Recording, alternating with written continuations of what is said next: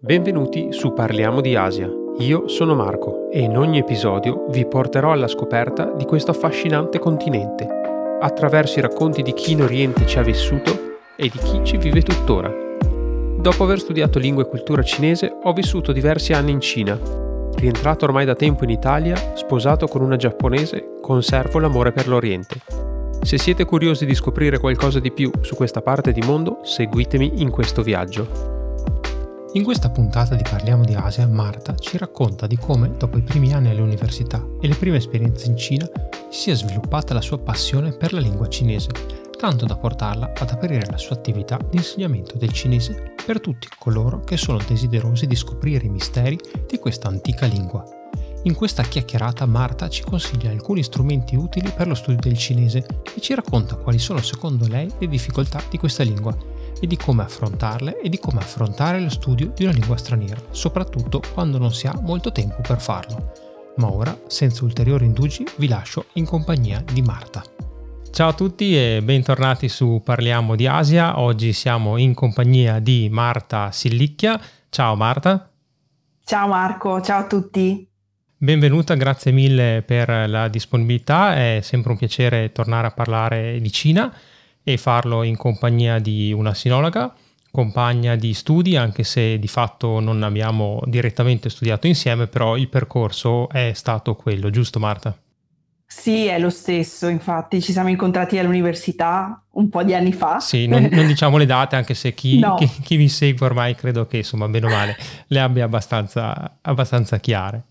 E Marta, io partirei proprio parlando appunto di, di Cina e della, e della, tua esperienza in Cina. Stavo guardando eh, proprio ieri eh, una, su Instagram una, una, ragazza cinese che secondo me segui anche tu, che è Liz Supermice, sì. che lei è, eh, è, di Xi'an e ho visto che ha messo una foto delle mura di Xi'an e mi è venuto in mente quando appunto ormai qualche anno fa sono stato a Xi'an e se ricordo bene anche tu sei stata a fare la tua esperienza di Cina, non so se la prima o comunque una delle prime proprio a Xi'an. A me ha evocato un sacco, di, un sacco di ricordi. E quali sono i tuoi ricordi della prima volta che sei stata in Cina? Allora, sì, come dicevi tu, il primo viaggio in, in assoluto per me è stato lì a Xi'an.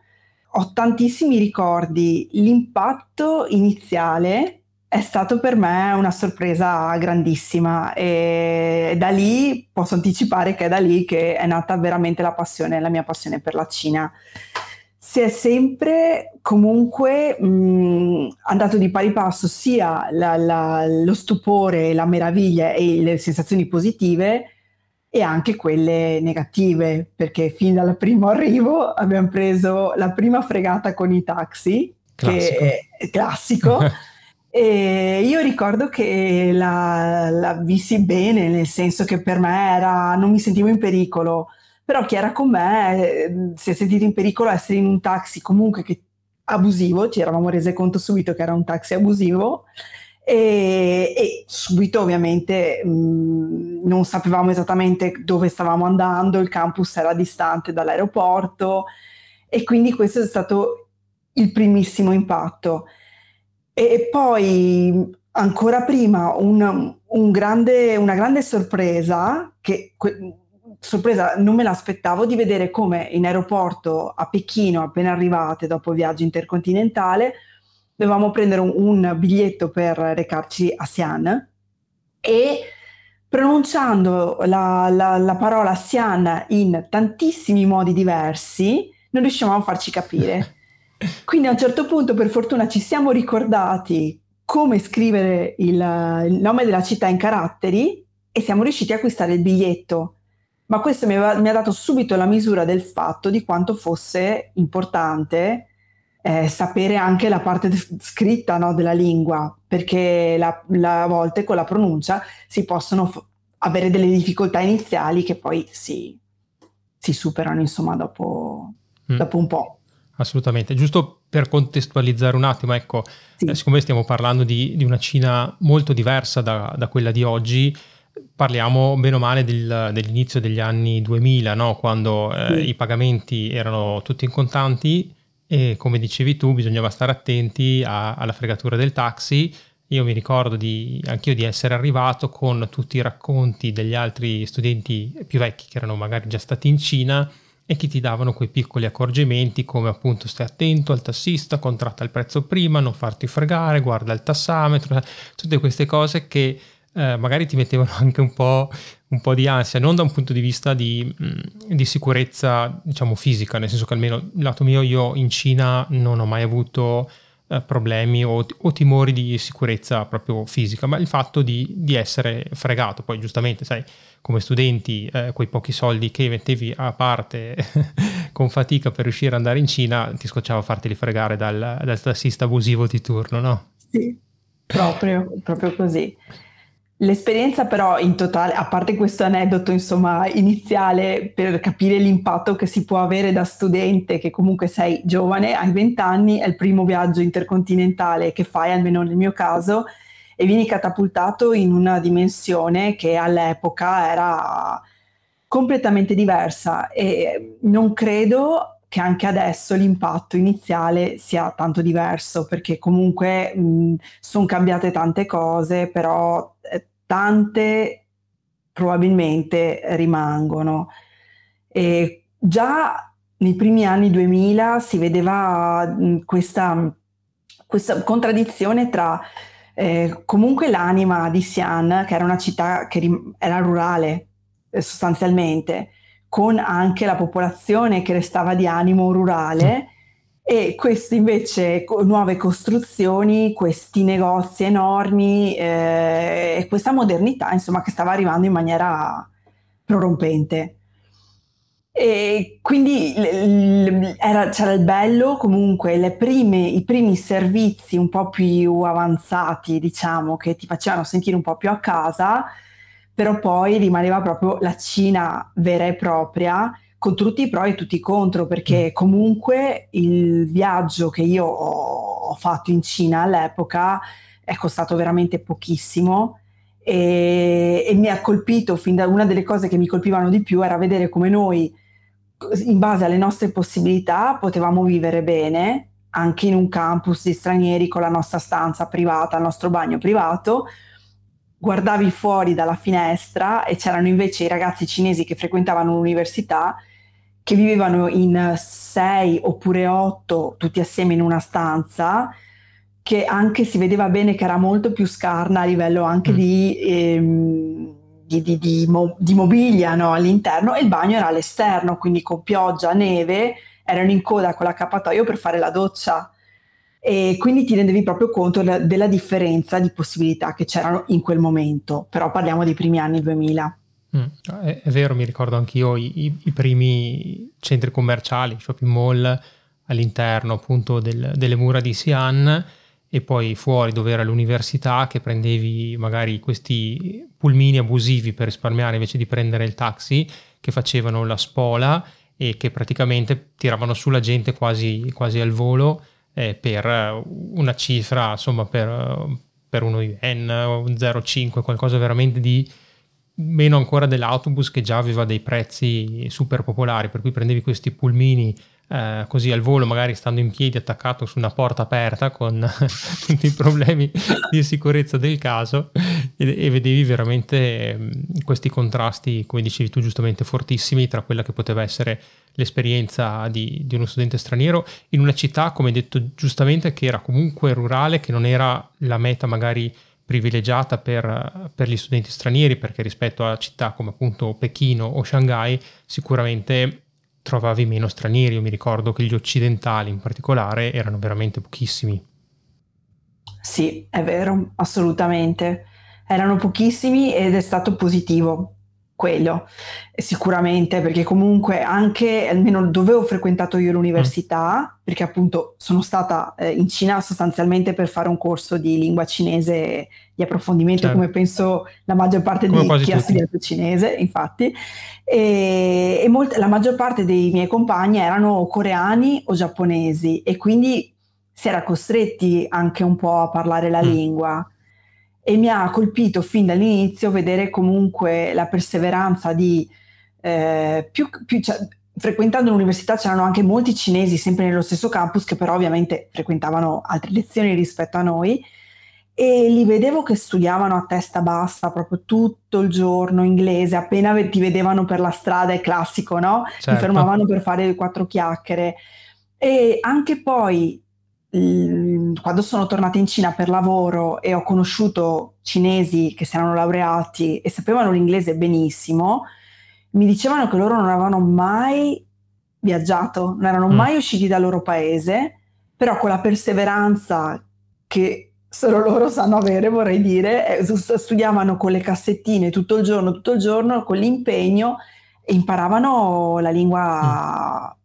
Bene, per cui mi ha fatto sorridere anche qui vedere sempre la differenza di opportunità, perché per noi c'è sempre l'alibi che se dobbiamo per imparare una lingua per forza bisogna andare in un altro mm. paese. E invece a volte diventa appunto un po' anche una scusa, no? Poi logico che uscire se si ha la possibilità andare nel paese uh, dove, della, della, lingua che si sta studiando e sicuramente aiuta tantissimo. Certo, poi... E accorcia anche i tempi. Assolutamente. E diciamo che se vuoi nel, nel nostro caso come uh, studenti di, di, lingua cinese uh, di, di, qualche tempo fa avevamo un po' l'alibi che il materiale di studio di lingua cinese qui in Italia scarseggiava, cioè era difficile trovare un contenuto audio-video un eh, giornale in cinese per cui veramente qualsiasi cosa, qualsiasi ritaglio riuscissi a trovare qui era una conquista. E quando andavi poi in Cina, eh, ricordo insomma gli scatoloni di, di libri, di, di, altro materiale, di video CD che si usavano allora che ti rimandavi in Italia perché eh, non c'era niente, quindi erano delle cose che poi magari mostravi anche con orgoglio agli altri amici dicendo guarda cosa ho portato, guarda cosa ho trovato, proprio perché trovare materiale per studiare cinese o comunque anche semplicemente materiale originale in lingua cinese eh, era veramente più difficile. È vero, è vero. Io infatti ho, ho un, vari raccoglitori in cui ho tutti i ritagli di, di mm. giornale o co- che avevo trovato lì o comunque articoli che mi potevano interessare per la tesi e effettivamente erano proprio considerati dei cimeli, cioè a differenza adesso che puoi trovare qualsiasi cosa con Amazon, adesso all'epoca non era certo. assolutamente così. Sì, sì, era, era difficile. Era molto difficile. E Parlavi di, della lingua cinese, la cosa che insomma mi piacerebbe un pochino poi affrontare con, con, te nella chiacchierata di oggi, in particolare è proprio la lingua cinese, visto che eh, tu attualmente poi la lingua cinese la insegni. Cos'è che ti ha affascinato della lingua cinese? Raccontavi prima questo aneddoto dove appena arrivati in Cina, eh, per, insomma, per chi non sapesse, la lingua cinese è una lingua tonale, quindi con una pronuncia eh, molto complicata perché a seconda dell'intonazione della sillaba può cambiare significato e spesso i cinesi eh, fanno fatica a comprendere bene la lingua se è pronunciata da uno straniero, soprattutto male, con i toni sbagliati o non così accurati o fuori contesto. E quindi giustamente dicevi che il fatto della scrittura, di questa scrittura che secondo me è sempre stata super affascinante, che nel mio caso è un po' la, l'aspetto che mi ha affascinato sempre di più della lingua, e quello ha fatto un po' la differenza ed è una scrittura complicatissima che si è mantenuta nei secoli, ma anzi direi nei, nei millenni e che si usa tuttora. Quindi cos'è che, che te ha colpito e che ti ha affascinato di questa lingua? Anche a me sicuramente la scrittura e lo stupore che si ha quando si capisce che si riesce a padroneggiarla, mm. perché inizialmente ovviamente sembra impossibile. Eh, sono dei tratti buttati a caso, no? Certo. Per chi lo guarda. Quando poi si capisce che ci sono delle, mm, delle regole, non, chiamarle regole mm. è un po' restringente, diciamo. C'è un mm, senso però. So, sì, comunque ci sono delle regole, mm. delle, delle indicazioni che ti possono aiutare a impararla, ti si apre un mondo e, e, e, capisci che è fattibile e poi quando riesci a leggerla e a comprenderla è una continua sfida, lo è sempre, lo sarà mm. sempre, perché eh, non so tu, ma io continuo a studiare perennemente, ci sono parole nuove ogni giorno che incontro, perché ogni settore, in ogni settore in cui si opera, eh, ci sono parole diverse, quindi quello sicuramente la scrittura mm. e anche molto la, la cultura, eh, la parte della, della religione e filosofia e anche dell'arte è stata quella che più mi ha affascinato, però dopo. È arrivato lo secondo te. Mm. Sì. Sì, in, in, effetti la difficoltà poi del cinese, magari rispetto a tante lingue invece alfabetiche, è proprio il fatto che tu ogni parola devi studiare come si scrive, come si pronuncia e poi cosa significa. Quindi quando ti trovi davanti a una parola, quindi a un carattere cinese che non hai mai visto prima e che non conosci, non sai né come si pronuncia né cosa significa puoi magari cercare di un pochino, con qualche modo, eh, avvicinarti a, all'ambito di cui magari si parla, di cosa vuol dire quella determinata parola, quel carattere, però di fatto non lo sai, giusto? Giusto, assolutamente. Eh, poi un po' alla volta che si studia si hanno dei riferimenti per uh, aiutarti a mh, individuare quale può essere la pronuncia magari di un carattere o come dicevi tu l'ambito in cui si sta di cui, di cui si sta parlando. E, però effettivamente è un mondo, quello che dico sempre agli studenti è di cercare di staccarsi dalla visione che abbiamo noi della, dell'apprendimento di una lingua, di qualsiasi lingua che abbiamo affrontato fino ad adesso, che sia l'inglese, il francese, il tedesco, perché col cinese eh, l'approccio deve essere completamente diverso. Mm, è, è, un approccio di una lingua eh, dove credo, però dimmi tu, deve andare di pari passo lo studio della scrittura con lo studio della lingua parlata, giusto? Sì, infatti questo è proprio una, un argomento che per me, che a me preme tantissimo, perché la, il, il, creare delle scorciatoie o delle false mm. illusioni mm. dicendo che la scrittura non serve saperla, non serve studiarla, non serve è vero solo, per me è stato vero solo nei, nei, casi in cui ho insegnato cinese per dei corsi aziendali di 20 ore, mm. che allora è limitato, si devono imparare delle frasi, ci si crea un frasario di base da utilizzare e è finita lì. Ma se c'è realmente l'interesse per la lingua e si ha anche il dubbio di voler poi continuare a studiarla, se si lascia da parte un argomento poi diventa sempre più difficile riprenderlo. Mm. Invece se si comincia di pari passo con la fonetica, la scrittura, la lingua parlata, tutto, eh, all'inizio sembra molto più difficile, però poi va tutto più liscio, è più facile mm. e anche si apprende in maniera più naturale. E Marta, faccio un passaggio indietro un attimo. Sì. Come sei arrivata alla, alla decisione o all'idea, insomma, all'avventura di insegnare poi la lingua cinese, perché sai, alla fine appunto siamo andati in Cina, abbiamo studiato cinese, eh, abbiamo fatto queste esperienze pazzesche di, di un mondo completamente diverso, ci siamo scontrati con una cultura bellissima ma difficile allo stesso tempo e però poi insomma, ognuno giustamente ha trovato strade di vita e lavorative insomma diverse e c'è qualcuno come nel tuo caso che ha detto ma aspetta un po' che quello che so eh, lo insegno anche. E come sei arrivata a, questa scelta di, di, insegnare una lingua così difficile che ti dico io personalmente più di qualche volta mi sono messo anche eh, sai, nella posizione di dire caspita se dovessi insegnarla come, come partirei, come farei? Sarei abbastanza bravo, lo saprei abbastanza bene? E com- com'è stato un po' il tuo, il tuo percorso? Allora, piccola premessa, eh, non ho deciso, non sono partita con l'idea di, di, insegnare, ma è più l'insegnamento, diciamo, che ha trovato me. Perché quando sono uscita inizialmente, ho finito, mi, ho conseguito la laurea e non sapevo, dico la verità, non sapevo bene cosa fare, non avevo le idee chiare, nonostante avessi, una, cioè, avessi già una mia bella età, però non avevo le idee chiare su quello che volevo fare. E inizialmente ho eh, seguito un corso del Fondo Sociale Europeo all'istituto qua di, di Vicenza, uh-huh. di Altavilla Vicentina, per, come responsabile gestione clienti. E quindi ho cominciato a lavorare in azienda.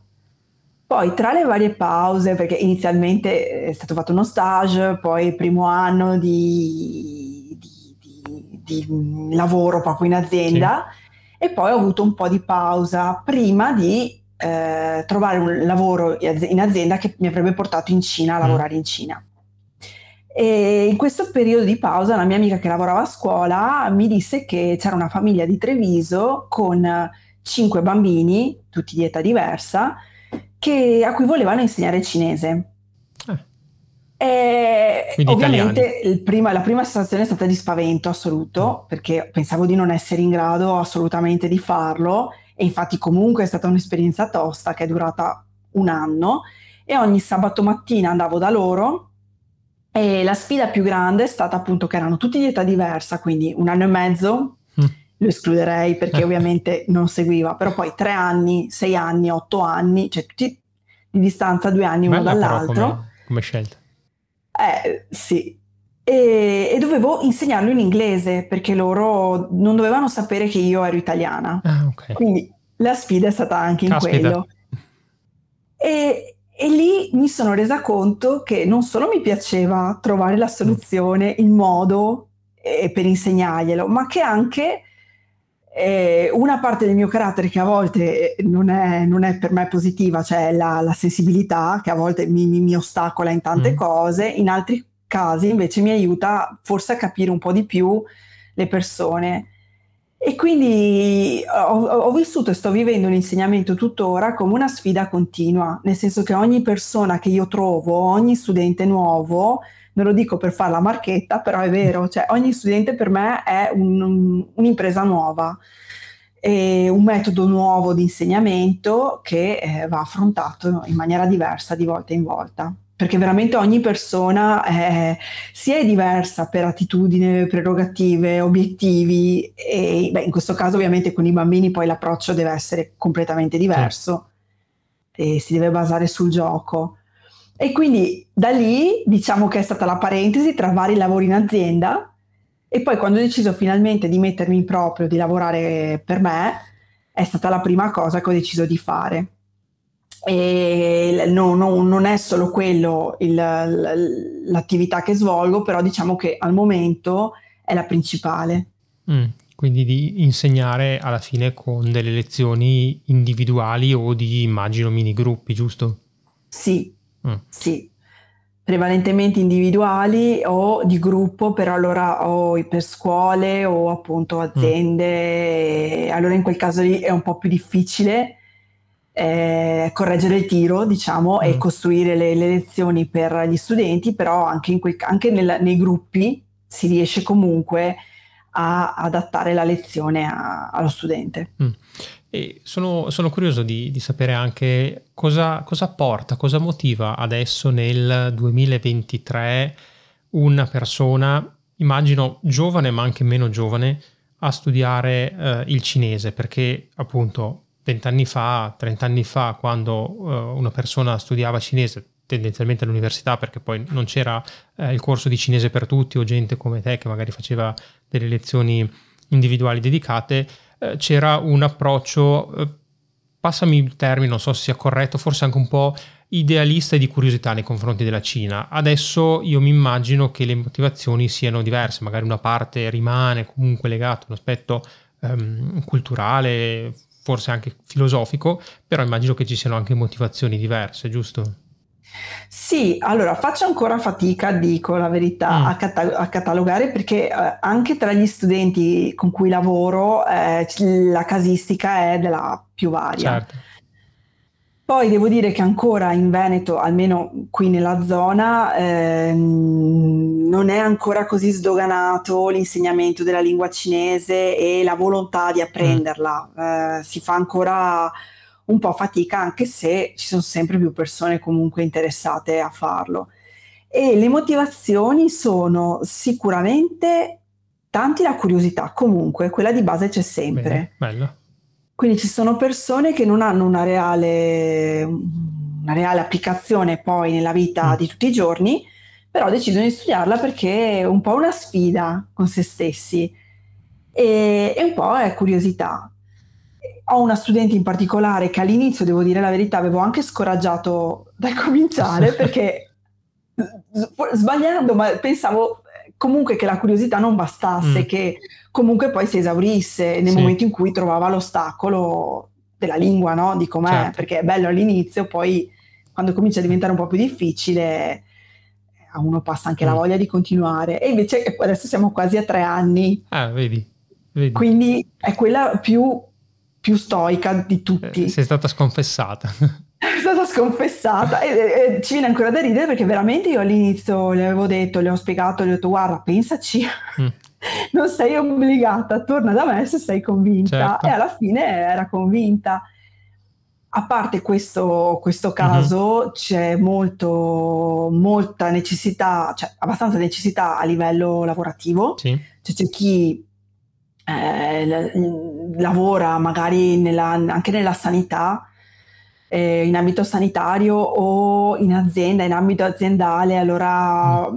fa viaggi in Cina, ha fatto viaggi in Cina, sta ricominciando a fare viaggi in Cina, che allora ha bisogno, ha voglia di padroneggiare certo. un po' la lingua o anche di non sentirsi così pesce fuor d'acqua quando arriva, mm. arriva in Cina e quindi riuscire a padroneggiare un po' una lingua pratica di base. Certo, perché... Diciamo che la, che la, maggior parte delle persone comunque ha, ha voglia di utilizzare, di, di, apprendere una lingua pratica. Mm. Sì, diciamo che il cinese, nonostante la Cina si sia evoluta tantissimo, nonostante tantissime persone adesso parlino eh, l'inglese anche in ambiti diciamo professionali in Cina, ma anche magari di eh, come dire, conversazione per muoversi in Cina, sapere la lingua in loco comunque ti dà, cioè ti apre delle porte che, che se no non si aprono, giusto? Quindi forse magari chi c'è stato anche per lavoro e dà quella curiosità in più, forse quella, quella marcia in più di, di interesse rispetto a tante altre persone, eh, magari poi viene da te perché dice sì, in effetti ho visto questo mondo affascinante e ho capito che se non so la lingua o se non riesco magari a scambiare quelle due parole con, eh, so, il portinaio che trovo che magari in inglese mi so, sa dire solo ciao ciao, e allora non mi si aprirà mai quel qualcosa in più, giusto? Non so se, se sì. anche c'è questo. Sì, infatti mh, mm, c'è chi deve viaggiare in Cina e lo vive come una, una violenza quasi, no? Perché sì. c'è chi non è proprio interessato alla cultura comunque cinese e si ritrova a dover fare viaggi lì. E lo so perché lavorando in azienda vedevo che facevano larga promozione delle bellezze che c'erano ad Hangzhou all'epoca uh-huh. per attirare le persone ad andare lì spontaneamente perché non tutti volevano. Uh-huh. C'è poi invece chi eh, una volta cominciato a, a viaggiare ci, si reca le prime volte, trova, comincia a sviluppare una curiosità verso la cultura e verso la lingua che poi vuole approfondire. E in più c'è da dire, io non so attualmente come sia in Cina la situazione, io mh, l'ultima volta sono stata nel 2014, mm. quindi tanto tempo fa. Sì eh, però mi, sono, mi, ha colpito tantissimo che i tassisti ancora il cinese non lo parlo, l'inglese non lo parlavano, ma anche negli hotel a Shanghai 3 stelle, 3-4 stelle, non, non, sapevano, la maggior parte delle, delle, del personale conosceva l'inglese veramente poco e male. E quindi ci si trova in alcune situazioni, magari in ambito di accoglienza, mm. ristorazione, quando si deve ordinare al ristorante o comunque nella vita di tutti i giorni, che non sempre eh, si incontrano persone che sanno l'inglese. Mm. Sì. E sì, in effetti devo dire che pur essendo cambiata tanto la Cina, ha avuto la, la fortuna di poterci tornare quest'anno e di vedere sì. veramente un cambiamento enorme anche dal punto della, di vista della lingua, quindi molte più persone che la sanno, soprattutto tra i giovani, però rimane sicuramente questo, questo scoglio, quindi di, di, chi viaggia e chi si trova di fronte a un paese che comunque ha ancora delle, delle grosse difficoltà col cinese, ma come vedo anche magari col Giappone, con altri, con altri posti dove sapere eh, la lingua, anche a volte poco, no? nel senso che magari giusto per fare uno scambio di, di battute, per ordinare qualcosa, non, non, per fare grandi discorsi filosofici o magari per fare una trattativa a business, ma per fare anche qualcosa proprio di, di tutti i giorni. E, Infatti. Cosa, cosa, vedi poi quando, quando insegni il cinese? Cioè cos'è che poi motiva o scoraggia le persone? Cos'è che, che trovi secondo te che, che piace alla gente del cinese che, che, fa affascinare di questa lingua, cioè che vedi nel, negli occhi delle altre persone, se ti ritrovi magari con quella che è stata la tua esperienza o se vedi, mm, non so, altre motivazioni, altre passioni, cioè chi va avanti a studiare rispetto magari a chi fa due prove e poi si arrende e lascia stare. chi prende il pacchetto completo, cioè chi effettivamente accetta in toto eh, tutto, tu, tu, ogni ambito mm. della lingua e della cultura cinese e quindi si interessa a andare più a fondo riescono a, a, continuare ad avere più costanza nello studio della lingua cinese. E poi vorrei dire sicuramente mh, chi la prende come una sfida, mm. come ti dicevo, è chi poi eh, ci mette forse più impegno e poi riesce a mantenere il filo, perché il problema è quando si comincia a perdere un po' la motivazione e si smette di studiare, come dicevamo, anche solo una parte della lingua e si arriva alla lezione che mm. non ci si ricorda, si, è, eh, si vede che si, si fa fatica, mm. lì la, la, motivazione cade ed è sempre più difficile andare avanti. Se invece si tiene duro con la costanza di avere una mm. minima routine, che vuol dire anche quei 5 minuti al giorno, sì. cioè veramente poco, però da non perdere il filo, sono quelli che poi riescono a continuare. Mm per più tempo. Ad andare avanti.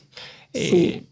sì, allora son, sono d'accordissimo sul fatto che la curiosità, soprattutto in una lingua, io poi io lo vedo anche nel mio caso, che sulle lingue sono abbastanza curioso. A me verrebbe da cominciare a studiarle tutte, poi però portarle avanti, giustamente quando cominci a superare magari i primi scogli o la, curiosità iniziale, è un altro, è un altro paio di maniche. E, ehm, ti chiedo quindi a questo proposito eh, un consiglio pratico.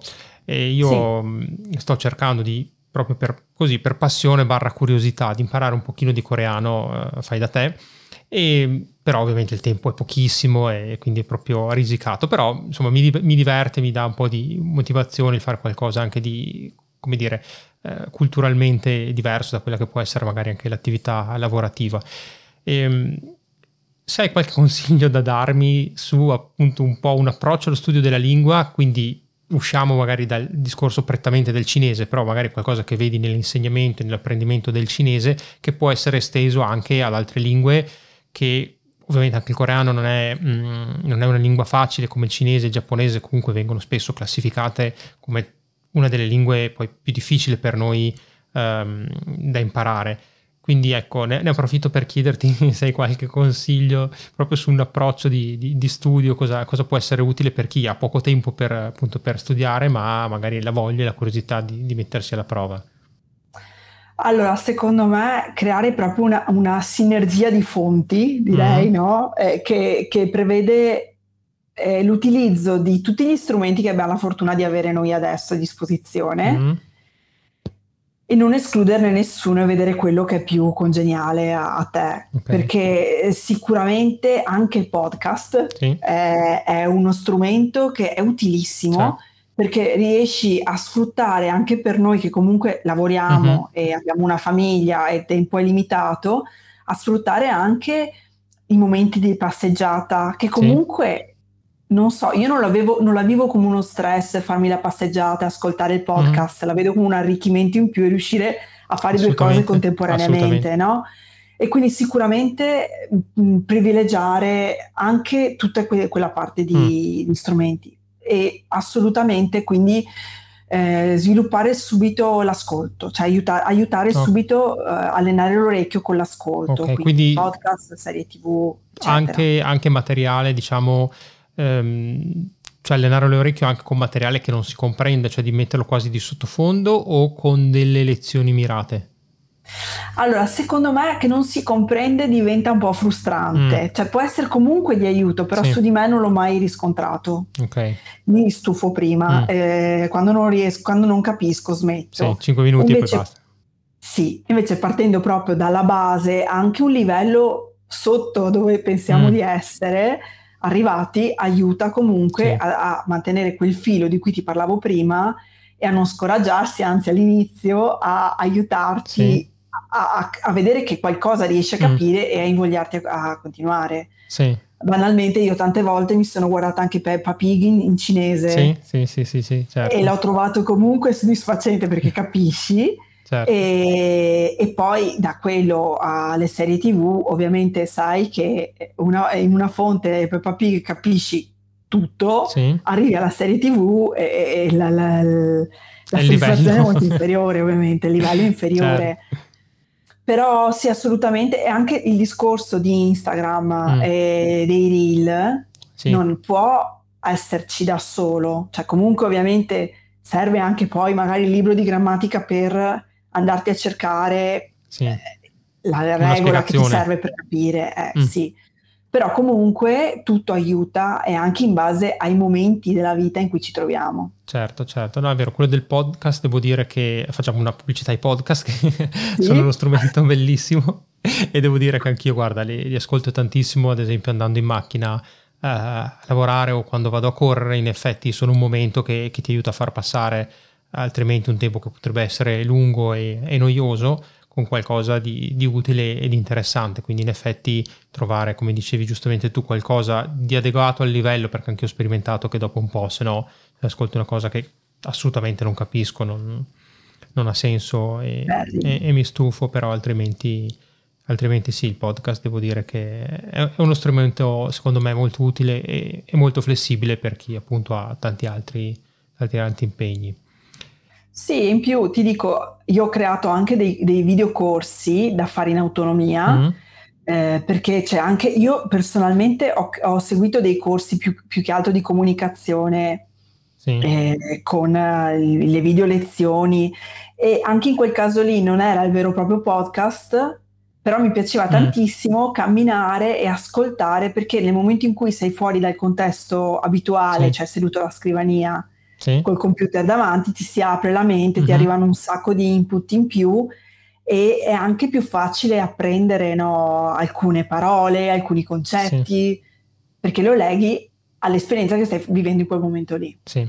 Quanto, quanto, è possibile secondo te in effetti imparare una lingua così difficile come il cinese o come so, il coreano in questo caso in maniera diciamo da autodidatta, cioè rispetto a una, delle lingue come l'inglese dove tutto sommato con tutti gli strumenti che ci sono, tutto il, disponibile appunto tra podcast, tv, materiali e altro, devo dire che allora, facile magari no, però è, non è particolarmente difficile.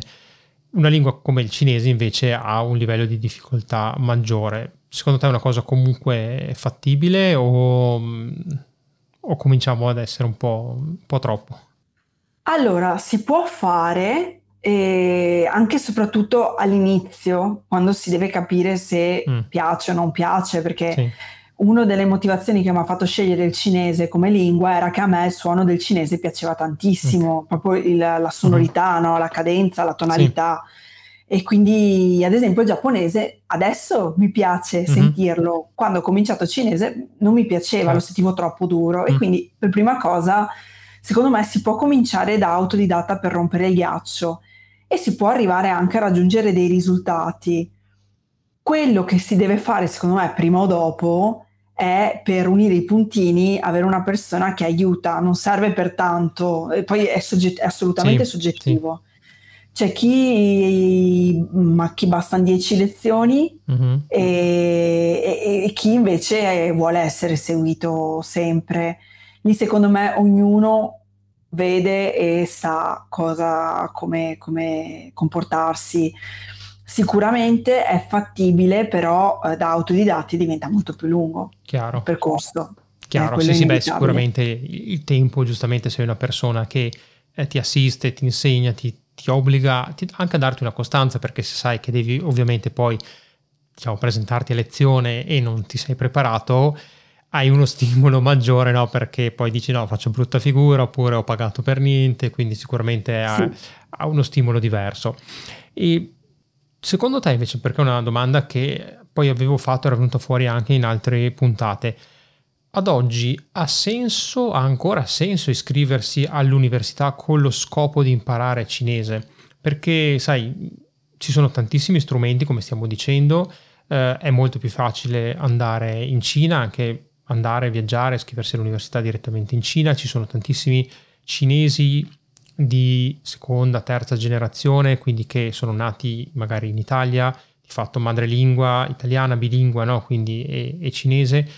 Ha senso, dà un vantaggio poi competitivo o comincia a diventare una scelta che deve essere abbinata a qualcosa, altrimenti rischia di non essere sufficiente? Allora, quando abbiamo cominciato noi, le università erano due o tre, perché c'era Venezia, sì. eh, Roma e, e Napoli. Napoli. Adesso le università che insegnano, che non sono proprio università di cinese, ma che insegnano anche la lingua cinese, ce ne sono anche tante eh, basate molto sulla parte commerciale, mm. quindi con un linguaggio proprio orientato al business. Sì che però peccano di tutta poi la parte di grammatica e di, di base iniziale. È una bella domanda quella che mi fai, secondo me ha senso ancora, mm. io la rifarei cento volte perché mi ha cambiato la vita sì. e ancora adesso se ci penso ringrazio di aver scelto questo, però no, ovviamente cioè, adesso come adesso, ma anche quando abbiamo finito noi, mm. non bastava e non basta. No, certo ci deve essere comunque un'applicazione poi specifica e l'apprendimento di un linguaggio specifico e, e, comunque una specializzazione in più, ecco, che il cinese da solo non basta, non bastava mm-hmm. quando ci siamo laureati noi e, e non basta adesso. Mm. Però diciamo che può essere un buon inizio magari il fatto di dire mi iscrivo all'università, faccio una triennale eh, di cinese che mi dà quella mh, mm, infarinatura un po' di base, quell'aspetto anche culturale che altrimenti mi mancherebbe, quella motivazione e anche quegli agganci pratici poi per andare in Cina e poi faccio un'esperienza magari di vita, di studio, lavoro in Cina e da lì arricchisco e cresco eh, il mio bagaglio linguistico e culturale. Può essere magari anche... Assolutamente, io la vedo come una grandissima opportunità perché eh, è un'immersione totale nella, nella, lingua e cultura che all'inizio a me spaventava perché mm. eh, mi chiedevo se eh, sarei riuscita a reggere quattro anni tutti eh, comunque incentrati su una lingua e una cultura e invece poi ti si apre un mondo eh, non e sono abbastanza. che, sì, che non sono abbastanza, che vorresti saperne ancora di più e quando mai, cioè se non fai un'università mm. così, mm non avrai mai la possibilità di riuscire a approfondire così tanto ogni aspetto della cultura. E quindi dal mio punto di vista è una grande opportunità che se si ha una propensione mm. per, eh, è giusto provare insomma a, a seguirla. Mm. E citavi prima i, i reel su Instagram. Tu sì. sei molto presente su Instagram, pubblichi un sacco di, di materiale eh, com'è l'approccio per eh, lo studio e l'apprendimento e anche, se vuoi, un po' anche la promozione del, dello studio delle lingue attraverso Instagram e attraverso i social, quanto possono essere utili per, per aiutarci a, a, studiare una lingua? Allora, possono essere utili, come ti dicevo, eh, associati sicuramente a altri strumenti. Mm. Però vedo che tantissime volte anche gli stessi studenti che, la, che lavorano con me mi dicono me lo ricordo perché ho visto questo reel, quest'altro reel, mm. o mio ma anche di altri, sì. e ri- diventa molto più, la frase o la parola che si apprende diventa molto più memorabile eh, utilizzando, utilizzando, questo mm. strumento che quindi anche lì associ la musica, la, la parte parlata, il momento in cui lo, scu- lo ascolti, mm. lo guardi ed è quindi uno strumento diciamo, diciamo in, in più gratuito di, eh sì. di, che, di, a supporto di chi vuole, vuole, imparare una lingua. Quindi assolutamente io ancora adesso tante volte mi guardo i reel in inglese, mm. ma anche quelli in cinese, perché comunque è sempre interessante eh, ricordare alcune cose sì. o anche saperne altre. Nel mio caso io ho vari livelli, quindi parto proprio, cioè faccio il reel base base per chi non, non ha mai imparato cinese e magari il reel è quello un po' più di lingua mm. che imparo guardando la serie tv o che ho imparato quando ero in Cina. E quindi anche quella è la bellezza della, dello strumento Instagram, il fatto che ti, ti porta a incuriosirti mm. anche, a comunque a, a, sviluppare più curiosità verso un argomento. Mm, certo. E Guarda, ne, ne approfittiamo allora e, e, ti chiedo, visto che io pecco purtroppo abbastanza di tenermi aggiornato col cinese, ho, ho trovato un podcast eh, che mi piace e che quando sì. l'occasione appunto ascolto, anche se ultimamente mi sembra che pubblichi un po' meno, che è Talk to Me in Chinese. Sì. Che trovo molto carino e, fruibile il livello, insomma è un livello buon intermedio, per cui insomma lo si ascolta piacevolmente, sono due ragazze che fanno conversazione eh, in cinese su diversi argomenti, insomma, prendono un tema, non so se l'hai mai, se l'hai mai ascoltato, no. no.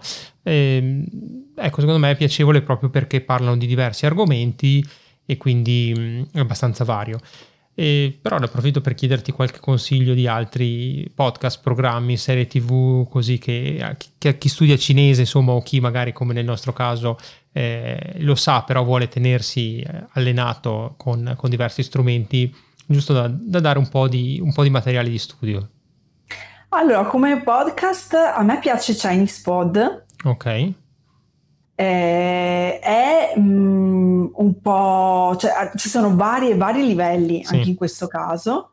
È fatto bene e mi ha incuriosito, mi piace, forse per un livello un po' più superiore. Mm. Un altro era Coffee Break, mi pare, Coffee Break Chinese. Ok.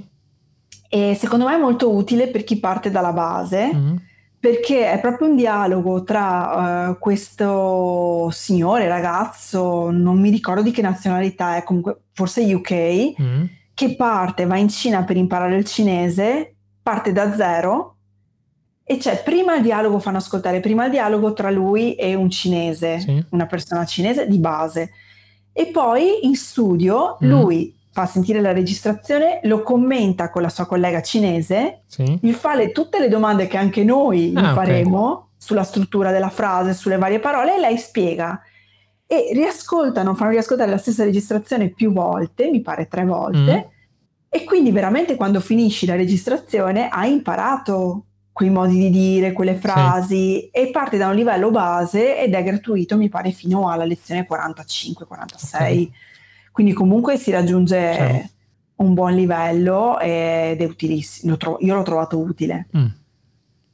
E poi come serie tv io lì sono un po' scarsa, ho, ho guardato Meteor Garden, ah, grande. sono arrivata in ritardo. Classico, io l'ho guardato quando ero a Siena la prima volta proprio, quindi...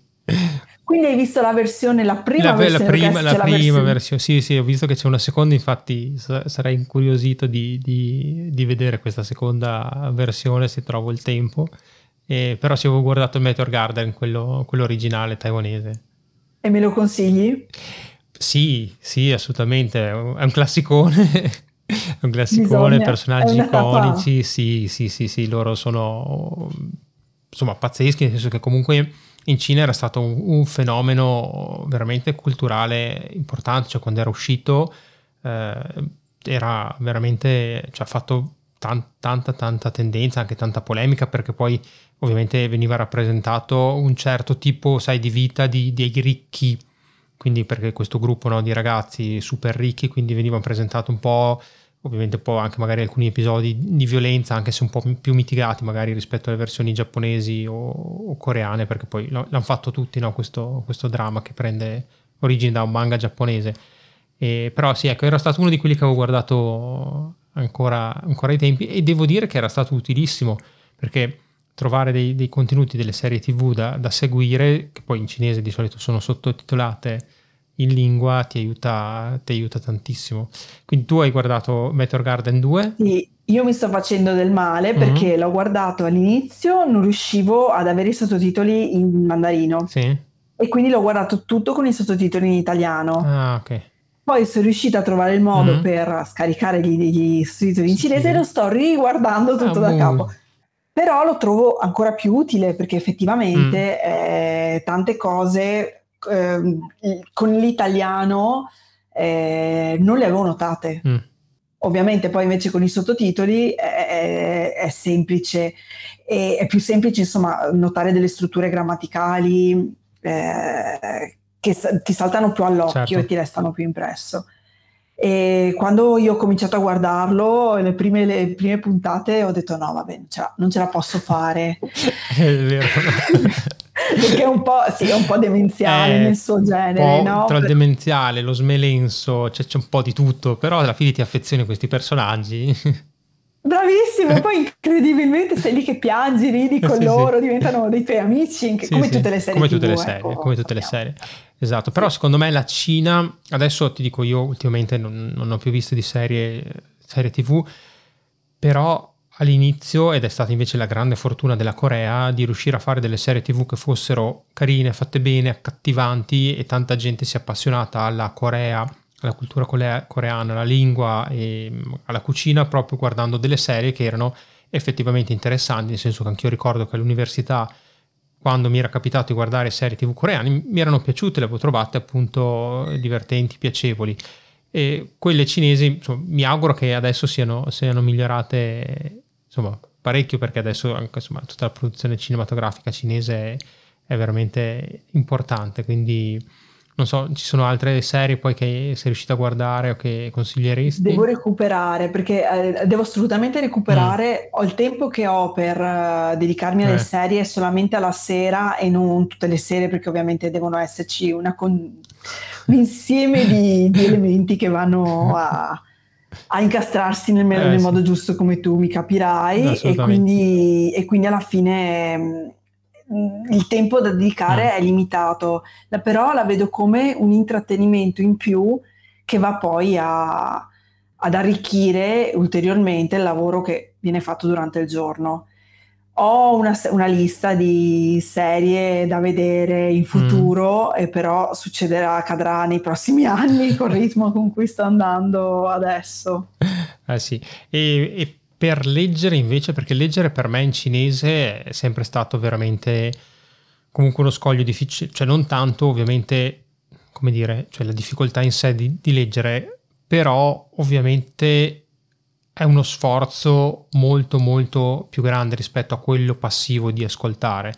Eh, sì. Anche perché appunto, sai, ci sono i caratteri che non conosci, cioè, è anche visivamente no? difficile, cioè un testo cinese tutto pieno, zeppo di tutti i bei caratterini cinesi, secondo me è sempre molto difficile, quindi non so se hai magari delle, delle letture, qualche autore cinese che, um, che consiglieresti di, di, leggere anche magari uh, in lingua è capitato, a me avevano consigliato di leggere Yu Hua che a me piace moltissimo ho letto insomma diversi suoi romanzi in italiano e ho cominciato a leggere un pochino di Brother in cinese e, però ovviamente insomma il tempo è, insomma, è un, po', un, po', più impegnativo ecco, rispetto a guardarsi magari un po' di una serie tv o ascoltarsi un po' di podcast, quindi non so se c'è qualcosa di, in questo ambito. Una lettura più fluida eh, che è stata per me è la, mm, tutti i libri della collana Italia-Cina mm. o Cina-Italia, non mi ricordo, Italia-Cina, perché sono stati tradotti in italiano, ma c'è anche la parte in cinese, in caratteri.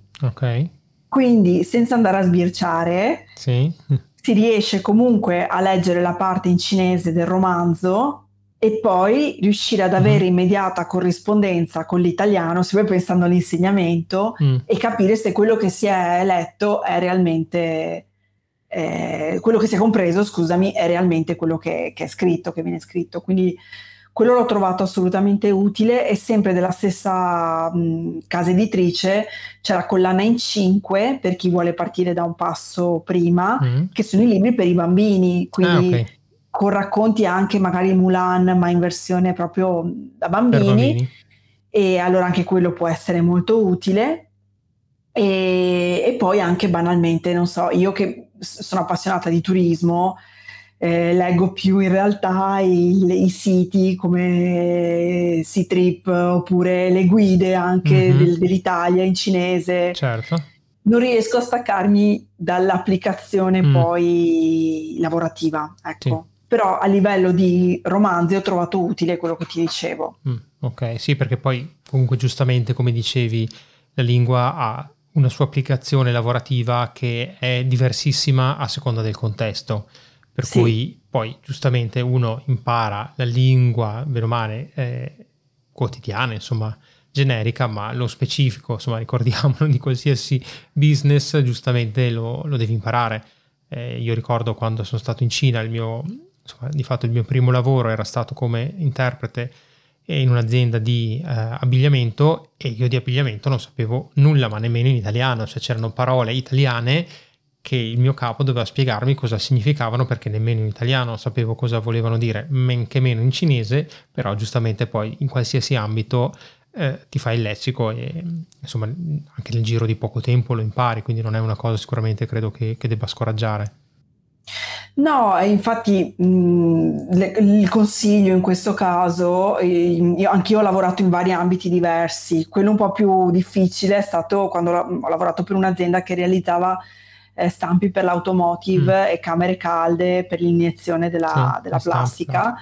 e in quel caso lì ovviamente parliamo di termini che appunto nemmeno in italiano sapevo che esistessero. Certo la, la, la, la, cosa più utile da fare è glossario in Excel mm. che parte dalla, dall'italiano e l'altro foglio che parte dal cinese e così eh, stu- bisogna studiare proprio il linguaggio, il linguaggio tecnico specifico di quel settore. Certo. E Marta, se qualcuno vuole contattarti per, per studiare assieme a te cinese? Allora, mi trovo in Instagram con nome e cognome, quindi Marta Sillicchia con due L e due C, Perfetto, che non è un cognome, cognome, tipicamente veneto, quindi Beh.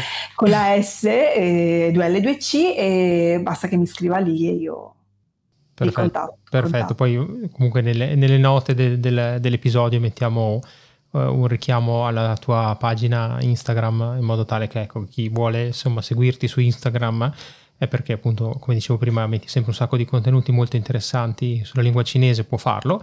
E se qualcuno invece vuole approfondire, perché magari gli è venuta voglia anche di dire, ma sì, sai cosa c'è? Mi serviva quel qualcosa per partire a studiare cinese, magari perché no, può appunto contattarti e, e studiare insieme a te cinese. Ma e, certo. Marta, lanciamo una, una, motivazione per chi vuole imparare, imparare cinese. Cosa, cosa, consigliamo? Ci diamo proprio il, quel, quel, qualcosa per far scattare la molla a chi è lì che ci sta pensando. Di buttarsi, non chiedersi, non farsi tante domande e sapere che è veramente un, un una lingua, l'apprendimento della lingua cinese è un'esperienza che cambia totalmente la vita e anche proprio la struttura mentale, che richiede elasticità, ma al tempo stesso che ti aiuta a rendere la mente molto più aperta e molto più elastica di quello che hai prima di cominciare. Quindi secondo me non serve solo per, la, per, la vera, per l'applicazione proprio poi dell'utilizzo della lingua, ma anche proprio per fare del bene a noi stessi. Sembra eccessivo, ma la vedo così. È vero, è vero. Poi, per carità, io sono per lo studio di, di, di qualsiasi lingua e sicuramente, come dici tu, è un, un ottimo esercizio eh, per, per, tenersi allenati, per, per, aprire la mente, quindi buttiamo il cuore oltre l'ostacolo. Non è, non è così impossibile come può sembrare. No, dico sempre che la lingua cinese non è difficile, è solo diversa, quindi va presa con un approccio diverso, tutto qua giusto. Marta, io so che sei impegnatissima, che hai un sacco di, di, lezioni da portare avanti, per cui davvero ti ringrazio tantissimo per, per il tempo, per questa chiacchierata molto, molto interessante, dove insomma ci hai raccontato la tua esperienza e dove insomma abbiamo avuto modo di parlare della, della lingua cinese e davvero mi auguro che insomma più di qualcuno magari sia invogliato o trovi quella quel qualcosa, come dicevamo, grazie anche a questa chiacchierata con te per eh, cominciare a studiare la lingua cinese.